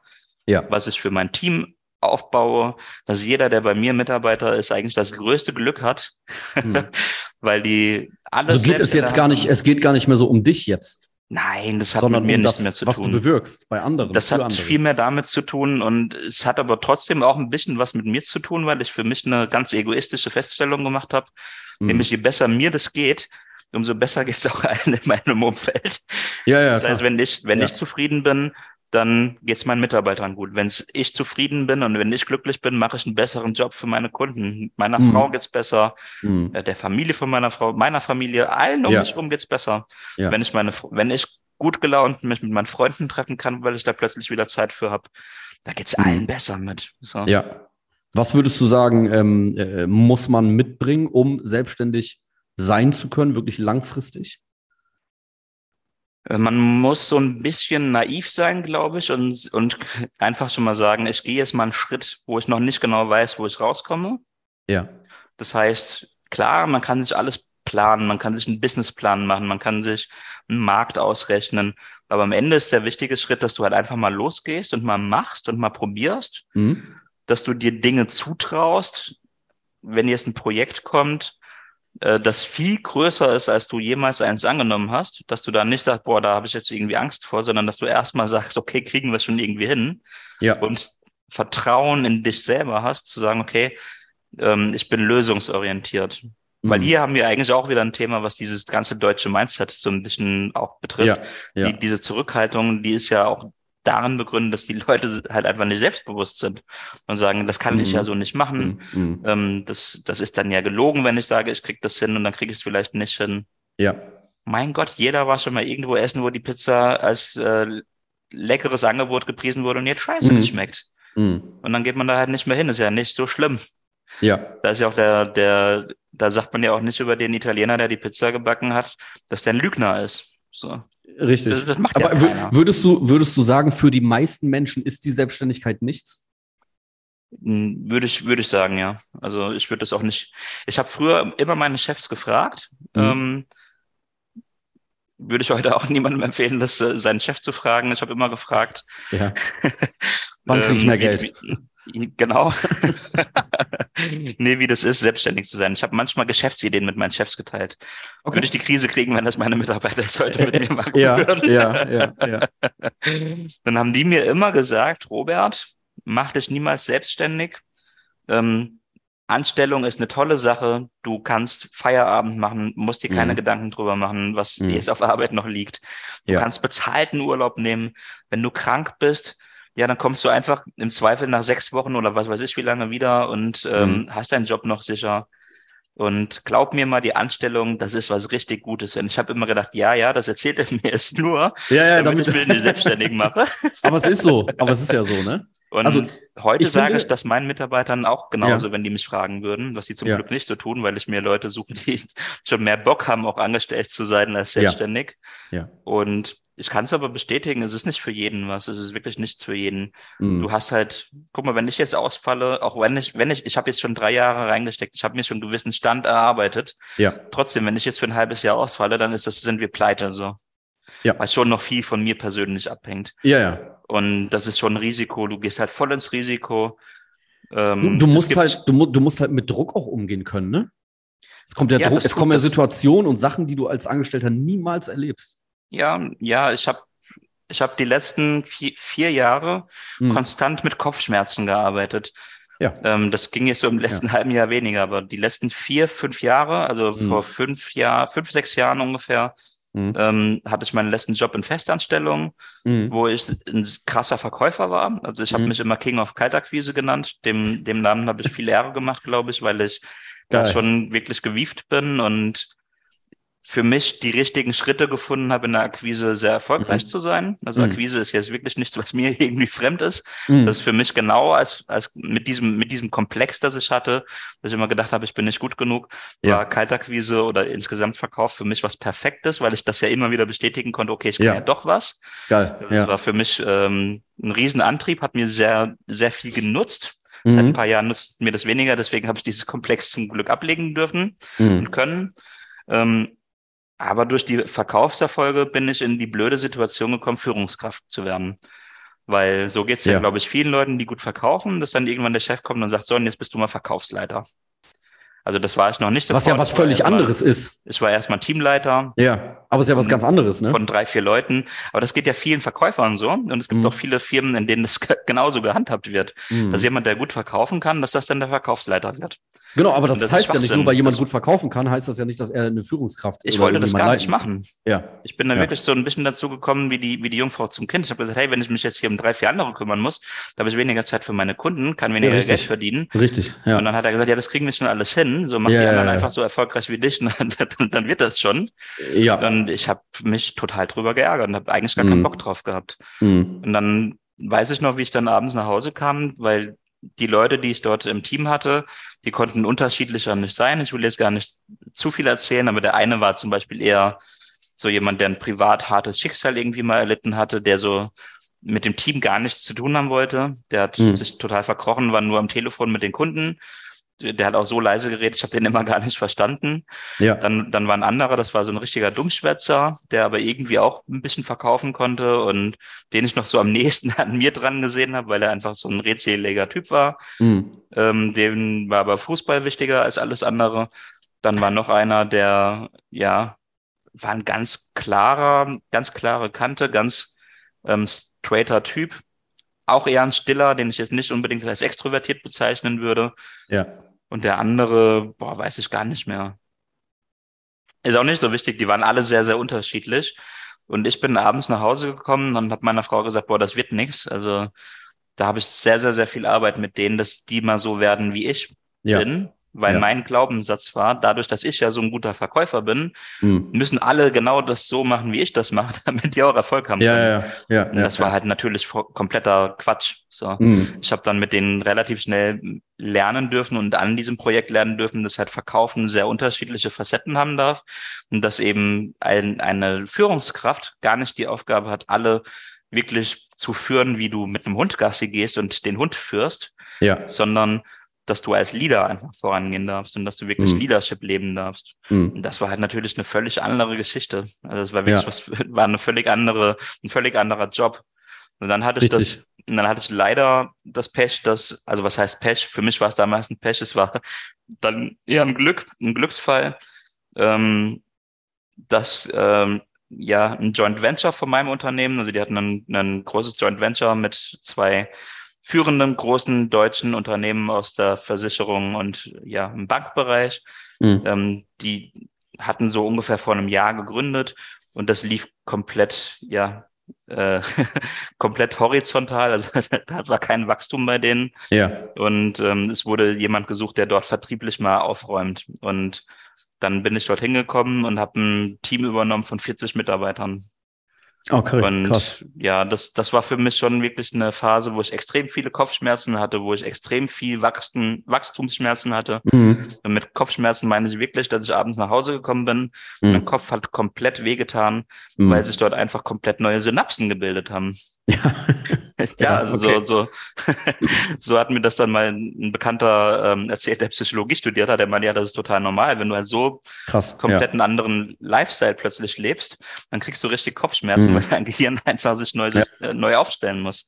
Ich habe zum Beispiel plötzlich den ganzen Tag nur noch Englisch gesprochen, mit meinem, mit meinem Kack-Hauptschulenglisch. Mhm. Und das war halt total witzig, weil ich dann plötzlich ein internationales Team geführt habe, ja. wo ich aus den vierzig Mitarbeitern in wenigen Monaten hundert Mitarbeiter machen sollte. Und war plötzlich in einer komplett anderen Aufgabe, in einer ja. komplett anderen ja. Geschichte und musste halt trotzdem noch Sales irgendwie machen. Also das war ja auch noch irgendwie so Mitbestandteil ja. und das war so für mich das, wo ich dann echt hart, hart, hart gearbeitet habe und dann auch zwei Hörstütze hatte. Und dann gesagt oh, habe, okay, krass. ich will ich will ja. jetzt lieber nicht mehr das für jemand anderen machen, wo ich dann auch irgendwelche Versprechungen bekomme, die man dann halt so bekommt, was dann passiert, wenn du Ziele erreichst, die dann aber doch nicht so äh, eintreffen, mhm. die die Versprechungen, wie man sich das mhm. gewünscht hat. Was ähm, würdest du sagen, muss jemand mitbringen, der Agenturinhaber ist? Ähm, boah, was muss man Agenturinhaber mitbringen muss? Das also ich glaube, viele Leute stellen sich so vor als Agenturinhaber oder eine Agentur, die sind alle so super kreativ und ne, die machen so ganz viel Brainstorming und denken sich schicke Logos aus und so, ne? Aber ja, w- die gibt's, glaube ich, du, auch. Also wir gibt's auch, klar, aber beide diese Agentur-Boomer-Seite, ne? Ja, ja. Aber was musst du wirklich können als Agenturinhaber? Nochmal zusätzlich zum Selbstständigsein, aber konkret als Agenturinhaber. Boah, ja, es ist für mich ein bisschen schwierig zu beantworten, weil es ja halt tausend mhm. Agenturformen gibt. Es gibt ja Agenturleute, die machen Done for You. Es gibt Agenturleute, die dann, wenn man es mal genauer unter die Lupe nimmt, eher sowas wie Coaching machen. Mhm. Ähm, es gibt ja verschiedenste Formen. Ich finde, du musst als als Agenturinhaber immer eine klare Vision haben. Du musst wissen, wie Marketing funktioniert auf jeden Fall. Ja. Du musst jetzt nicht genau wissen, wie man vielleicht ähm, jede Einstellung im, im Ad-Manager macht oder mhm. im, wie man eine Google-Ad genau aufsetzt und da immer mit jedem Schritt up-to-date sein. Du mhm. musst aber alle alles wissen, wie Marketing grundsätzlich funktioniert. Das ja. musst du gefressen haben. Ja. Du musst sofort verstehen können, ob eine Idee eine gute Idee ist oder nicht so eine gute Idee. Du musst schnelle Entscheidungen treffen können. Mhm.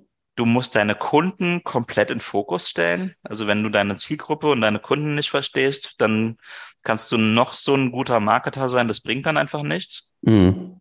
Ähm, Muss ein Agenturinhaber äh, besonders kreativ sein? Nein, nein, auf gar keinen Fall. Letzten Endes, meine Mitarbeiter machen ja die kreative Arbeit auch. Ja.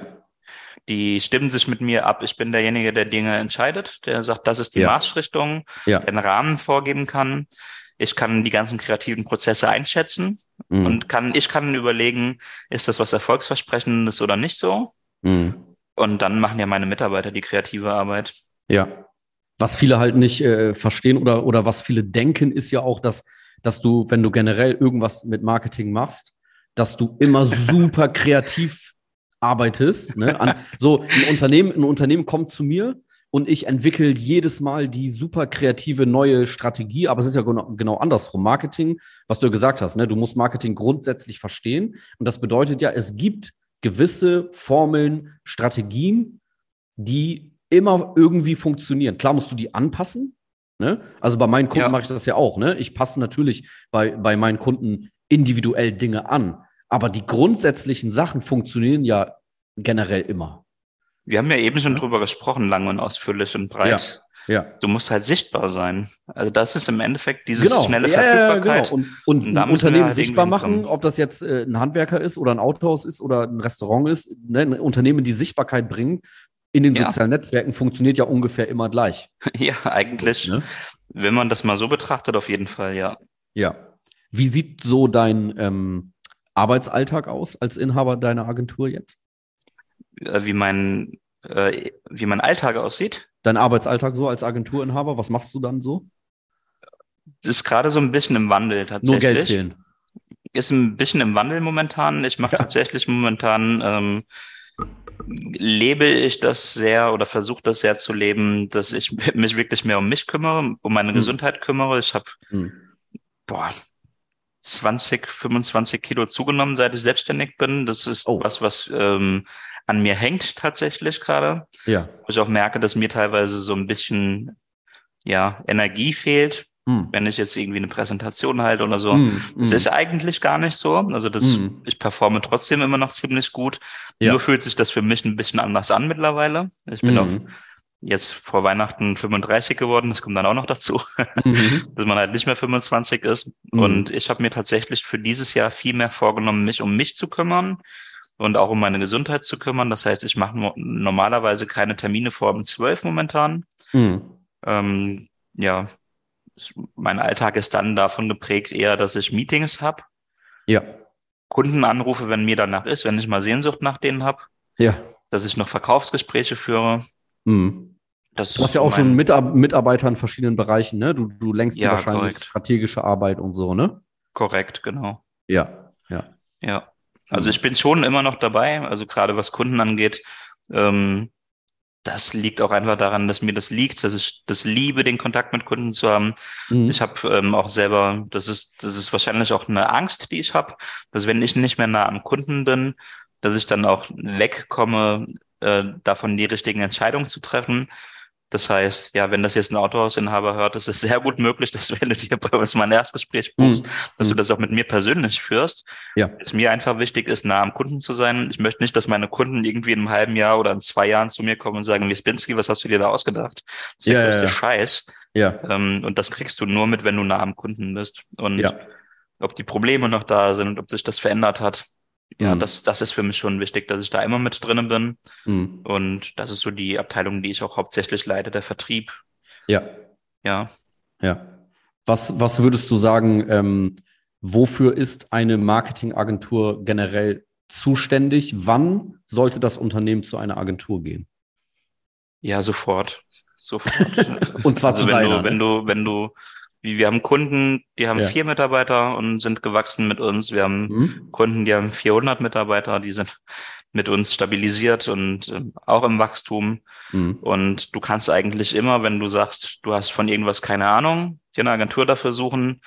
Und zumindestens mal, also das ist bei uns auch tatsächlich so, wir können nicht jedem helfen. Also wenn du jetzt vier Mitarbeiter hast und ja überall nur mit Freundschaftspreisen arbeitest, dann wirst du mit uns wahrscheinlich auch in unserer Preisregion gar nicht mit uns arbeiten können. Mhm. Aber es lohnt sich immer, auch alleine mal schon dieses Erstgespräch zu führen mit uns, weil dann nimmst du halt wirklich was mit und bekommst halt wirklich eine kostenfreie Strategie und mal einen Blick von außen auf dein Geschäft ja. und was du vielleicht ändern musst, damit mhm. es vielleicht auch in einem halben Jahr klappen könnte, dass du dir das vielleicht in einem halben Jahr leisten kannst, auch mit uns mhm. zu arbeiten. Ja. Da sind wir halt wirklich nicht die günstigsten am Markt, das muss ich halt auch dazu sagen. Ja. Ähm, Aber letzten Endes ist es für mich, und das ist für mich eine ganz wichtige Erkenntnis, immer teurer, nicht mit uns zu arbeiten, als mit uns zu arbeiten. Und deswegen, es lohnt sich ja immer mit einer Agentur oder diesen Blick ja. von außen drauf zu, ja. drauf zu nehmen. Wie ich, gesagt, ich finde, das ist auch meine ja. persönliche Geschichte. Ich habe halt zweimal versucht, selbstständig zu sein. Das mhm. letzte Mal, also zumindest zweimal ernsthaft. Und beim zweiten Mal, das ist halt krachend gescheitert, weil ich das Team nicht führen konnte, weil ich das Produkt nicht gut genug an mein eigenes Team verkaufen konnte. Und mhm. die Idee, die ich hatte, die wurde für zehn Millionen Euro an ja, von einem, der uns beraten hatte in der in den Tagen, äh, in den drei Monaten, wo wir das ausgearbeitet haben, wurde das verkauft an ja ein großes deutsches Modeunternehmen. Okay, krass. Und ja, da war ich erstmal so ein bisschen niedergeschlagen, dann habe ich relativ schnell für mich die Erkenntnis äh, gefasst, okay, ich kann zehn Millionen Euro Ideen entwickeln, das ist ja auch nicht das Schlechteste. Ja, ja absolut. Und, Richtig. und dann war mir aber auch klar, als ich danach gesagt habe, ich will mir jetzt ganz gezielt Skills einkaufen, in Anführungszeichen, mhm. bin dann in, in Jobs gegangen, wo ich eben auch in die Führungsposition gekommen bin, sukzessive. Ja. Und habe das auch angenommen, weil ich gesagt habe, das sind eben Skills, die haben mir noch gefehlt. Mhm. Und dann habe ich aber trotzdem noch nicht gesagt, ich bin jetzt bereit, mich damit selbstständig zu machen, sondern auch da habe ich mir einen Mentor geholt, der schon mal da war, ja. wo ich hin wollte. Ja, ja. Und habe mir da diesen diesen Blick von außen reingeholt. Mhm. Weil ist ja so, wenn du jetzt einen Mount Everest besteigen willst, dann suchst du dir auch keinen Fußballspieler, der dir sagt, wie du da hochkommst. Besser nicht. Bergsteiger. Richtig, ja. Und ich, ich, finde, halt ähm, ich, ich finde halt, dass oft Unternehmen, die, ähm, die, die die Aufgabe einer Agentur ein bisschen falsch verstehen. Meiner Meinung nach ist eine Agentur ein Beschleuniger, so wie ben- Benzin, was du ähm, ins äh, Feuer kippst. Mhm. Aber das Feuer muss brennen. Und die Agentur ist nicht dafür da, dass das Feuer brennt. Ja, das also, ist bei uns also, tatsächlich ein bisschen nochmal was anderes, weil wir mhm. halt wirklich gemerkt haben über die Zeit, dass halt ganz viel Unkenntnis da ist. Und wenn du jetzt ein, mhm. ein Feuer bes- beschleunigst, also den den Ansatz kenne ich und ja. macht auch total Sinn. Ja. Also für die meisten Agenturen macht das Sinn. Ja. Für uns war es irgendwann so, dass wir gemerkt haben, das ist nicht der größte Mehrwert, den wir liefern können. Das mhm. heißt, wenn du jetzt einen Betrieb hast, gerade, also wir sind ja nur auf Recruiting spezialisiert, so eine von ja. den eine Million Recruiting-Agenturen, die letzten Monate aufgemacht haben. Ja. Ähm, Ja, äh, gibt, ist, ist, ist ja so, es gibt ja, ja so viele Pappnasen, ja. die gerade eine Recruiting-Agentur aufmachen, eigentlich gar keine Ahnung davon haben, außer von mhm. Anzeigen schalten. Mhm. Wenn, wenn du jetzt eine Firma hast, die so eine Fluktuation hat, dass die ständig neue Mitarbeiter sucht, dann ist das nicht das größte Problem, dass die nicht an Mitarbeiter kommen, sondern dass die Fluktuation so hoch ist. Exakt. Und ich habe irgendwann für mich festgestellt, klar kann ich dir einen Mitarbeiter bringen, das ist so das Leichteste, mm-hmm. aber mal auch dafür zu sorgen, dass man mal den Blick hinter die Kulissen wagt, warum ist das denn überhaupt so? Okay, aber dann bist du ja ein Anbieter, der genau an diesen Punkt geht und auch sagt, yes. ey, dabei helfe ich euch. Aber viele Unternehmen ähm, sagen halt, hey, ich will Bewerbung haben, ich habe genau. offene Stellen. Dann holen die sich äh, eine Agentur, die sorgt für Bewerbung, aber die äh, Unternehmen stellen keinen ein. So, geben Richtig. aber dann, geben aber dann in Anführungsstrichen die Schuld der Agentur, weil die sagen, Richtig. ey, ich habe keinen eingestellt. Und das ist Richtig. halt in dem Fall nicht die Aufgabe der Agentur gewesen. Richtig, und das ist so, ja, das ist schon ja. der Fehler von der Agentur, weil mit dem Kunden mhm. musst du halt richtig arbeiten natürlich und ähm, dem Kunden dann auch wirklich mal Paroli bieten mhm. und das ist für mich ein besonderes Feedback, das habe ich letztes Jahr bekommen, mhm. als ich viel mehr gesagt habe, hey, wir wollen unseren Ansatz ein bisschen davon wegentwickeln, dass wir nur Bewerber liefern, weil das ist... Ja. Das kann jeder Trottel, der irgendwie ähm, einen zwölf Euro neunundneunzig Udemy-Kurs gemacht hat über absolut. Online-Marketing. Absolut, absolut. Das könnte jeder irgendwie anbieten. Ja. Aber auch A, das Richtige auszuwählen, das Richtige einstellen, diese hm. Fachkenntnis hinter der Branche zu haben und über den Kunden und ja. den Bewerber zu kennen und dann eben auch mal zu schauen auf einer Geschäftsführerebene, ähm, warum hast du denn überhaupt dieses Thema Richtig. und wie kriegst du das langfristig gelöst? Nur Weil letzten wenn du, Endes, ähm, der Kunde kommt zu mir und hat ein Problem, aber das Problem ist gar nicht sein Problem. So, sondern genau, ganz anderes. Genau, genau, genau. Nur, wenn, wenn das Unternehmen eine ähm, Agentur beauftragt, Bewerbung zu generieren. Ja. Die Agentur macht das dann, aber es wird niemand eingestellt, weil das Unternehmen kein geiler Arbeitgeber ist. Dann Richtig. kann das Unternehmen diese Agentur dafür nicht zur Verantwortung ziehen. Genau, aber da ist es auch schon so ein Stück weit die Agentur, die schauen ja. muss.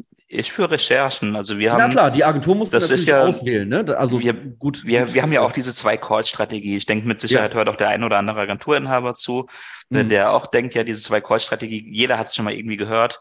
Ja. Und als das so damals losging, ging es mir persönlich so, dass ich mhm. immer dachte, jetzt kostenloses Erstgespräch oder bewerbe dich auf ein Gespräch.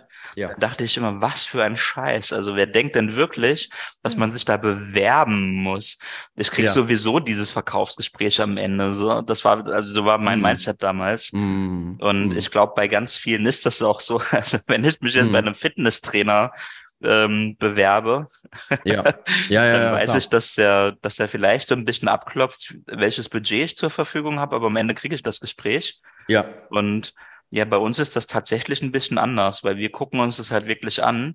Okay, ja. aber dann ist deine Dienstleistung ja auch, die geht dann ja auch über das Generieren von Bewerbung hinaus. Du machst dann ja, ja mir mehr. Bringt das, mhm. aber mir bringt das ja halt auch gar nichts, jetzt zum Beispiel einen Kunden anzunehmen, wenn ich mhm. den Google bei Google mhm. eingebe und mhm. dann zum Beispiel über Kununu, das ist für die, die es nicht kennen, das ist eine Mitarbeiterbewertungsplattform. Ja. Ja. Wenn ich da sehe, dass alle... alles schlecht ist, dass da hunderte mhm. schlechte Bewertungen mhm. drin sind. Mhm. Ich rede jetzt nicht von, das sind drei Bewertungen, davon sind zwei schlecht. Ja, ja, ja, Meistens ja, ja, ja. meckern Leute im Internet und loben nicht. Ja. Also das ist normal. Aber wenn ich jetzt sehe, das ist durchweg ein schlechter, mhm. ähm, schlechter Arbeitgeber. Dann gucke mhm. ich mir auch noch die Kundenrezensionen an und dann, dann sehe ich, da sind auch nur zwei von fünf Sternen. Und ja. dann gibt es irgendwie Leute, die sagen, ja, die Mitarbeiter, die sind schlecht, der Service ist nicht gut, äh, Fehler. Klar, dann bist du als Agentur natürlich... Ähm, ja, den nehme ich nicht an. Genau, da musst du sagen, ey... Warum soll ne? ich das machen? Genau. Das ist, das ist für mich zu hundert Prozent klar, dass wenn ich mit dem arbeite, dass ja. das nicht erfolgreich sein wird. Ja. Und dass ich am Ende als der Schuldige dargestellt werde, obwohl ich da gar nichts dafür kann. Genau, das Weil meine ich. Eins ist klar, Marketing kann mhm. scheiße Gold anmalen, weil wenn du die Nase aber dran hältst, dann stinkt es halt immer noch nach so Scheiße. Das, genau, das ist es nämlich. Ne? Und wenn, wenn jetzt zum Beispiel ein Unternehmen sagt, ey, ich habe hier ein äh, neues Produkt, ich habe keine Ahnung, ob dieses Produkt Äh, ankommt, ob jemand ja. das kaufen möchte, dann kann man sich natürlich eine Agentur holen, um herauszufinden, ob dieses Produkt eine Nachfrage hat. Ja. Aber nicht, um dieses Produkt auf jeden Fall zu verkaufen. Ja, und also Weil das ich glaube, jeder, Aufgabe der mal der irgendwie in letzter Zeit so ein Produkt gekauft hat, mhm. äh, von Höhle der Löwen. mhm. Mhm. Wenn du irgendwo bei Rewe oder was weiß ja, ich ja, wo ja. bist, ähm, ja. ich will jetzt nicht nur Rewe, was gibt's noch, keine Ahnung, Äh, irgendwelche anderen Supermärkte halt nennen. Ja, wenn du bei Real bist oder was weiß ich wo und ja. halt, ja, ein Produkt siehst von Höhle der Löwen. Mhm. Ich glaube, wir alle waren schon mal irgendwie geneigt, gerade als das so losging mit Höhle der Löwen, mhm. ging mir zumindest so. Ich habe es mhm. jetzt schon seit, keine Ahnung, siebzehn Jahren nicht mehr gesehen. Ja. ähm, aber ich habe mir auch irgendwie zwei, drei Sachen gekauft und ich war so enttäuscht davon. Mhm. Und ist mir halt auch wieder klar geworden, Marketing kann halt nicht alles. Also Scheiße bleibt Scheiße. Ja, natürlich. Egal, wie du es anmalst. Ja. Und wie gesagt, du, du musst ja auch gucken als Agentur, was biete ich an? Biete ich ne, Sachen an, die, die in das Unternehmen tiefer reingehen, ne, die darauf abzielen, ey, ich mache auch, ja. ich generiere nicht nur Bewerbung, ich mache auch deine Arbeitgebermarke generell geiler. Ich gebe dir da auch Tipps. Ich berate dich, klar. Mhm. Ne? Bei, bei mir ist es zum Beispiel so, ich sorge dafür, dass Unternehmen in den sozialen Netzwerken professionell aufgestellt, präsentiert werden, sichtbar ja. sind und so weiter. Ne? Aber ich sorge nicht dafür, dass ähm, generell die Zielgruppe die Produkte jetzt kaufen möchte oder nicht. So generell, ob da ein Fit, ob, ob das zusammenpasst. Das kann ich auch gar nicht. Ja, bei mir ist es tatsächlich ja. so, dass ich schon stark darauf achte, dass jemand, den ich als Kunde annehme, mhm. dass er danach, nach der Zusammenarbeit oder während der Zusammenarbeit ja. bestenfalls auch ein besserer Arbeitgeber wird. Ja. Das ist für mich essentiell. Dann, klar, es dann ist es aber auch Teil deiner Dienstleistung. Ne? Es bringt überhaupt nichts, ähm, jemanden als Kunden anzunehmen, der sagt, ja, komm, schreib mal hier drauf, flache Hierarchien, bla, bla, bla, diese ganze Scheiße, die, diese mhm. Obstkorb-Scheiße, die mhm. kein Mensch mehr mhm. hören kann. Richtig. Als ob sich irgendjemand irgendwo bewirbt wegen kostenlosem Wasser und Obst. So. Richtig. Ähm, das ist alles Schwachsinn. Das Richtig. heißt, da muss man vielleicht schon mal anfangen zu schauen, was zahlst du den Leuten? Können ja. zahl denen mal so viel, dass sie sich selber Wasser und Obst leisten können. Ja. Und geh dann nicht irgendwie davon aus, dass du, also auch die ganzen Leute, die sich irgendwie über dieses Bürgergeld beschweren, auf mhm. Arbeitgeberseite, mhm. ja, dann zahl deinen Leuten einfach so viel, dass die gar nicht drüber nachdenken müssen. Mhm. Und Richtig. lass die mal am Unternehmen partizipieren. Wenn die einen guten Job machen und du gutes Geld verdienst, ja. und wenn das nicht der Fall ist, dann erhöhen wir die Preise und lernen besser zu verkaufen. So. Mhm. Ja, ja, ich, weil, ich seh, weil das ich ist seh, auch, das ist ein, das ist ja ein Riesenkonstrukt und, und die Katze klar. beißt sich ständig selber an den Schwanz. Das ist ja auch Richtig. dieses ganze Thema, wenn wir, wenn wir jetzt über Recruiting sprechen, über Marketing, über Mindset, mm. dann müssen wir auch über Sales sprechen, weil die ganzen Mittelständler, die sind natürlich auch an Kunden orientiert, die immer billiger und Geiz ist geil und keine Ahnung was wollen. Ja, ja. Das muss halt aufhören schon, dieses Voll. sich nach unten hin anbiedern. Absolut. Aber also ich, ich sehe bei mir einfach, Ähm, ich bin wie ein Scheinwerfer. Ich sorge dafür, dass das Licht auf das Unternehmen kommt, dass man das Unternehmen sieht. Mhm. Aber was man da sieht, das ist das Unternehmen. Ja. So, und das kann ich nicht verbessern, weil ich bin nicht im Unternehmen drinne. Mhm. Ne, das ist meine Aufgabe und das mache ich auch sehr gut. So, und klar, es gibt auch Leute, ne, die, die, die bieten irgendwie Beratung an oder, oder mhm. Trainings, damit das Unternehmen selber intern seine unternehmensinternen Probleme löst. Ja. Dafür bin ich aber nicht zuständig. Ich bin der Scheinwerfer, der optimal ausleuchtet und das Unternehmen für alle sichtbar macht, auf geile Art und Weise. Und, und das ist absolut notwendig. Und ja, wir haben ja schon über das ein oder andere Projekt von dir gesprochen und ich habe ja auch ja. die Zahlen schon so ein bisschen gesehen und weiß, ja, was ja. du für einen geilen Job machst. Ja. Wir gehen halt noch so ein bisschen den Schritt weiter jetzt gerade dieses Jahr. Zum Beispiel fängt bei uns ab Februar nochmal ja, mhm. ein Mindset-Coach tatsächlich bei uns an im Unternehmen für unsere Kunden. Und mit Mindset-Coach meine ich wirklich, der macht die Geschäftsführer-Calls auf Geschäftsführerebene. Selbst jemand, der ja. ein Unternehmen gegründet hat, das bis zu fünfhundert Mitarbeitern zum Schluss hatte in der Spitze. Mhm. Und der, ja, da einfach einer der krassesten Typen ist, Klaas Isensee, ähm, mhm. super Typ, Koryphäe im Markt. Und der wird mit den Geschäftsführern von uns eben auch nochmal genau okay, über die aber Sachen dann, sprechen. Dann kann man natürlich auch von dir als Agentur diese Dinge erwarten, weil du dir auch explizit anbietest. Richtig. Und sagst, richtig. du machst das auch. Ne? Also es, da, da es, muss es, es liegt am Ende nicht in meiner Hand. Also am Ende ist nein, nein, das immer schon nicht. im Unternehmen. Aber wir natürlich, haben dann, halt ne? letztes Jahr viel ja. mehr dieses Feedback bekommen. Mhm. Ähm, also seit wir mehr Mitarbeiter und auch wirklich mal nicht so Hilfskräfte eingestellt haben, die nur irgendwas mhm. so ein bisschen mir abnehmen, was ich selber nicht so richtig äh, hinbekommen habe, ja. sondern dass wir wirklich auch angefangen haben, Leute einzustellen, die viel mehr können als ich, die wirklich Experten sind in dem, was sie tun. Ja. Ja, äh, seitdem bekommen wir natürlich auch viel mehr das Feedback von unseren Kunden und noch mehr als vorher schon, ja. dass es mittlerweile mit uns ist wie mit einer eigenen Abteilung, die irgendwie ausgelagert ist. Mhm. Dass die Zusammenarbeit so mhm. gut mit uns läuft, ähm, in, in so einer kurzen Zeit, weil wir natürlich den Markt kennen, weil wir das alles kennen. Und daraus hat sich irgendwann für uns die Verantwortung ergeben, dass wir halt gesehen haben, hey, wir können da schon ein bisschen mehr machen und wir müssen da auch ein bisschen mehr machen. Ja. Und es wird vom Markt, von unseren Kunden auch sehr dankend angenommen. Mhm. Aber niemand kommt zu mir als Kunde und sagt, hey, ich möchte gerne Unternehmensberatung kaufen. Die biete ich so auch gar nicht an. Also ja, ja, ja. ich verkaufe kein Coaching-Programm. Ja. Aber dieses Coaching-Programm, wenn ich es jetzt mal so nennen will, mit mhm. in Anführungszeichen, mhm. das steckt schon irgendwo mit drinne. Bei mir. Ja, aber da, da, das ist ja auch sehr gut, dass du das anbietest, ne? Weil viele machen es halt nicht. Viele in deinem Bereich, ne? Recruiting-Agenturen machen es halt nicht. Die sagen wirklich nur, ey, ich generiere Bewerbung, fertig.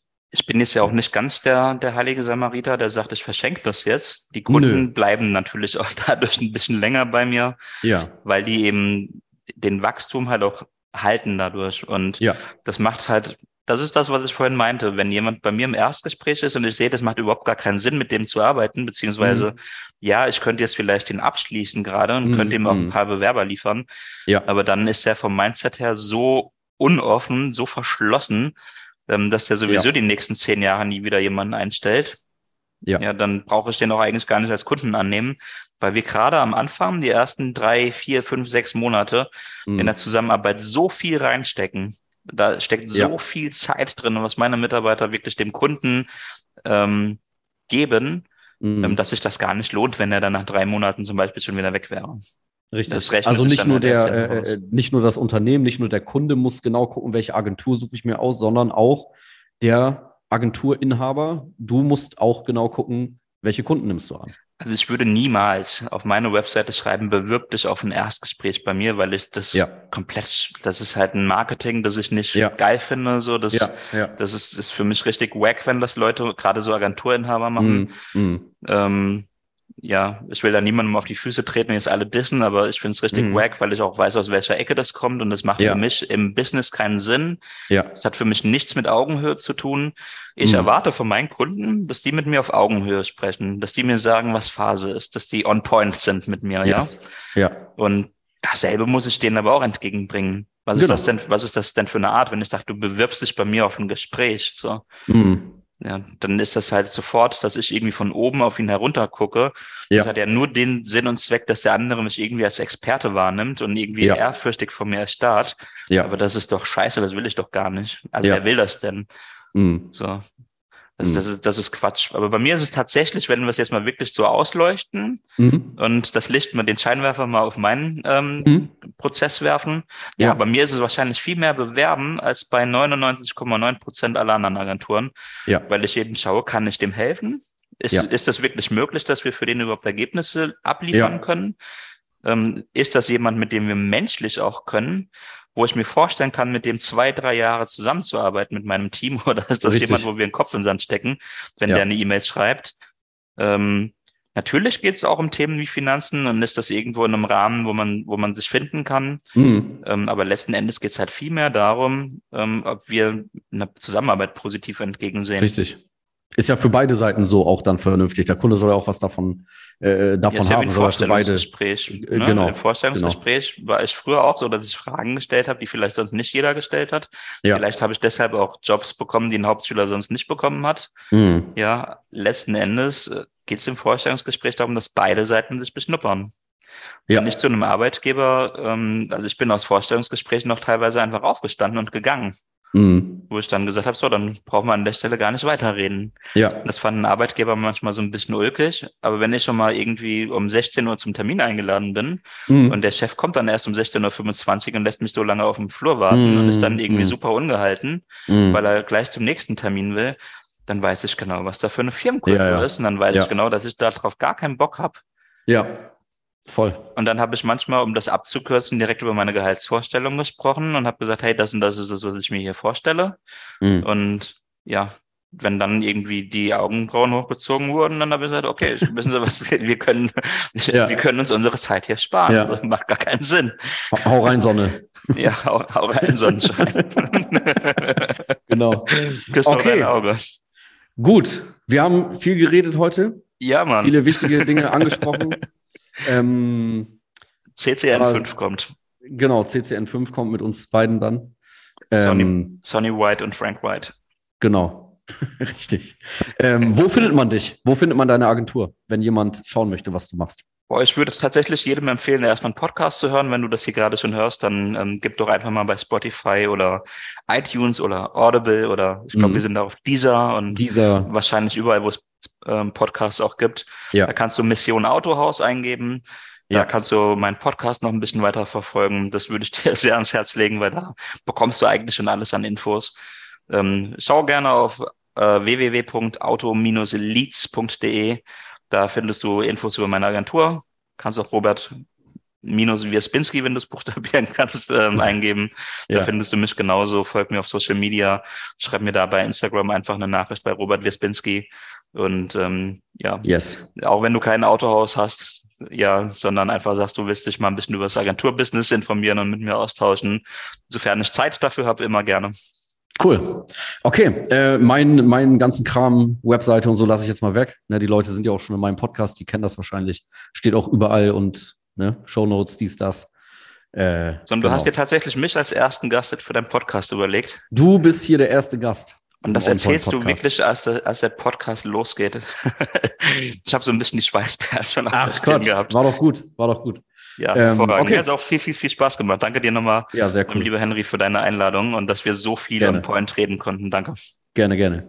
Okay, das war's mit dieser Folge. Ich hoffe, es hat euch gefallen und wir hören uns in der nächsten Folge vom On Point Podcast.